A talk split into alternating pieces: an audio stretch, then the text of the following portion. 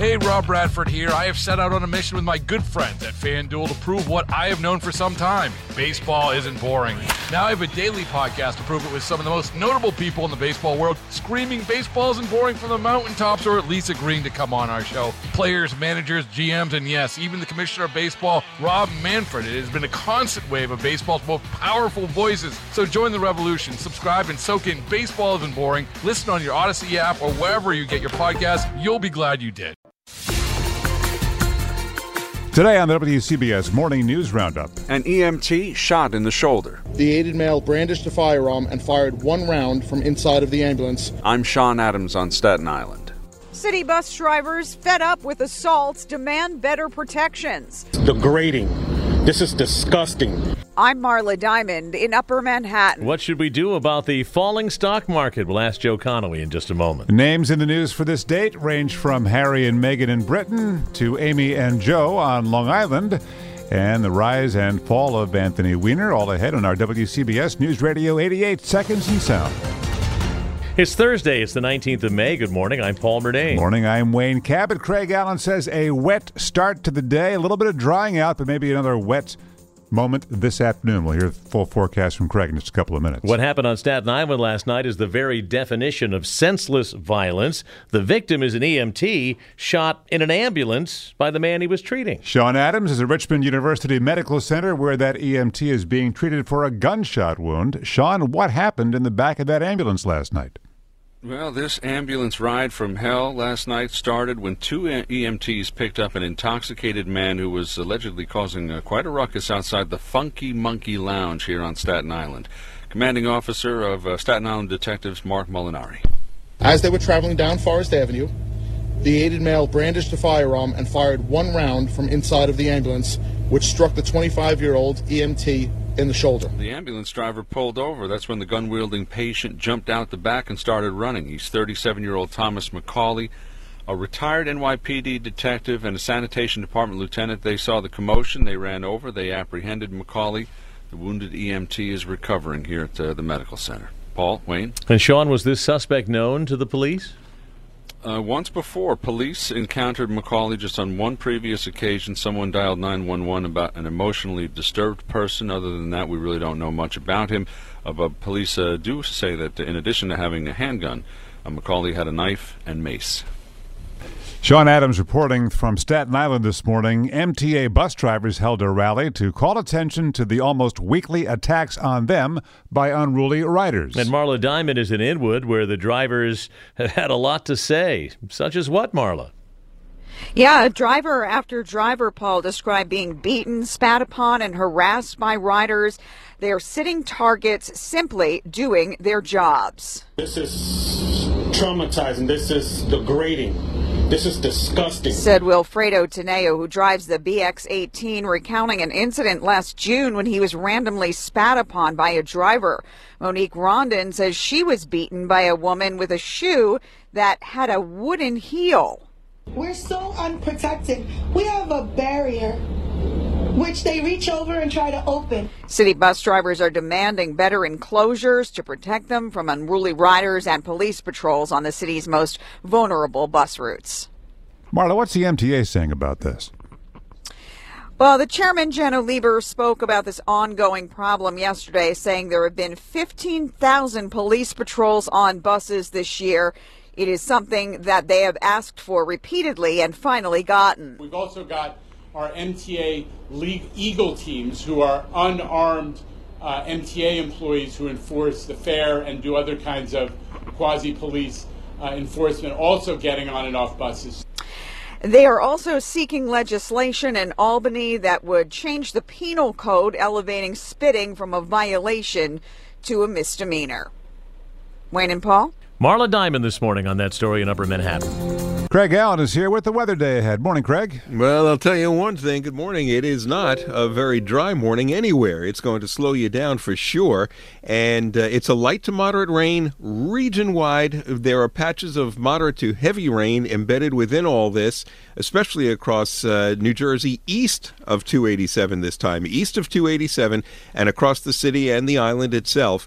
And um, I could say that back towards the Delaware Water Gap, it is starting to slow down. It's a much lighter rain at this point. So this will be moving out of here west to east next one to two to three hours and some sunshine for the afternoon. High 66 to 72. Fair and mild for tonight, near 60, and Friday mostly sunny, starting to get warmer, 75 to 80. Still looks like we've got that hot weekend in store for the area, and I'm talking about the weather.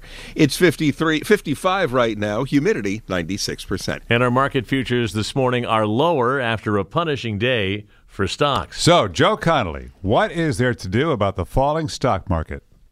Well, Wayne, much depends on your age, and the stock market does too. All the experts say someone in their 20s and 30s should just keep putting some money into stocks and their 401k if they have one, even in some normally risky investments, because their time horizon is so long. Gets a little trickier for those in their 40s and 50s, doesn't it, who may have education and other costs coming up. EP Wealth Advisors says if you want to do something, it could be moving some money into less risky defensive stocks. Defensive stocks are stocks in big established companies such as Johnson & Johnson and Procter & Gamble in healthcare and consumer staples. Then, it is generally advised that those in their 60s and older should try not to sell low and consider what are value stocks. That means stocks that have fallen far below what should be their fair value and that group of stocks seems to be increasing. Baird Investment says those who need money right now should try to tap into sources of income other than stocks if they can, possibly taking some money out of a home, although most experts say not with a reverse mortgage. There are other ways to do that. Guys? Joe Connolly this morning watching the markets, and there are now four children, Joe, all under seven years of age, who are recovering from acute liver disease, apparently linked to pediatric hepatitis. All these small children were tested negative for COVID at the time. First case was last fall, most recent was in February.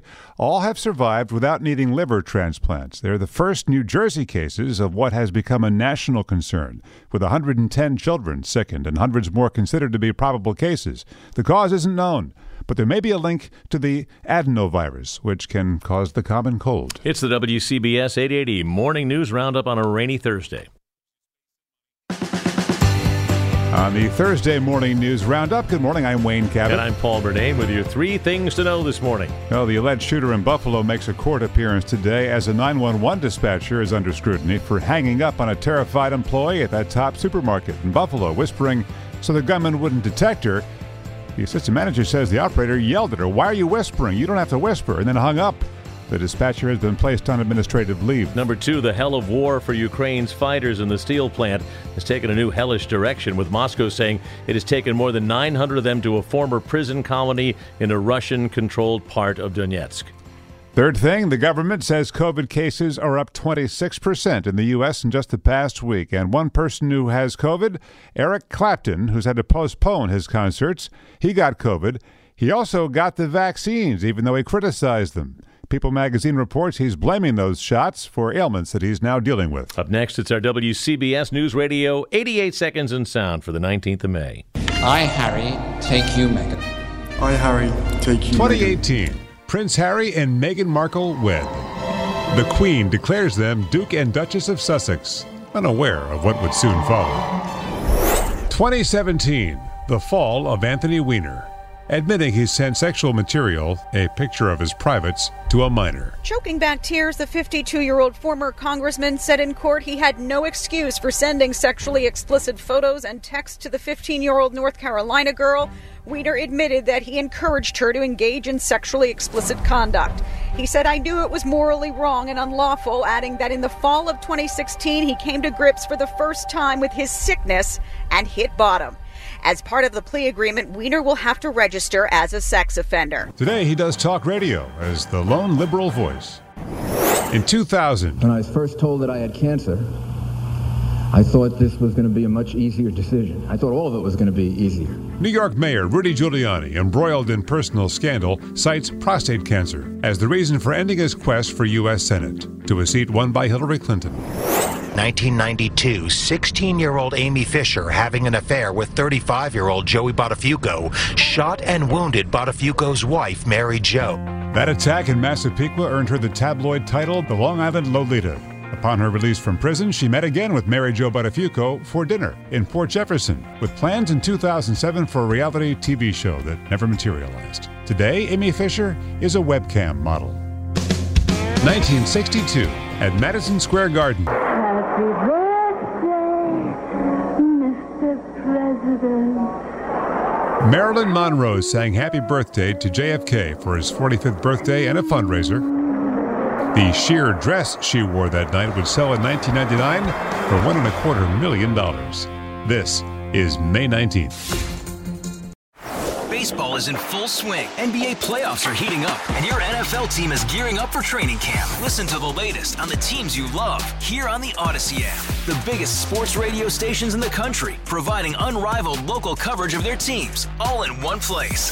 Exclusive interviews with players, coaches, and team executives, streaming live and always available on demand. Stay in the know with your favorite teams right here on the Odyssey app.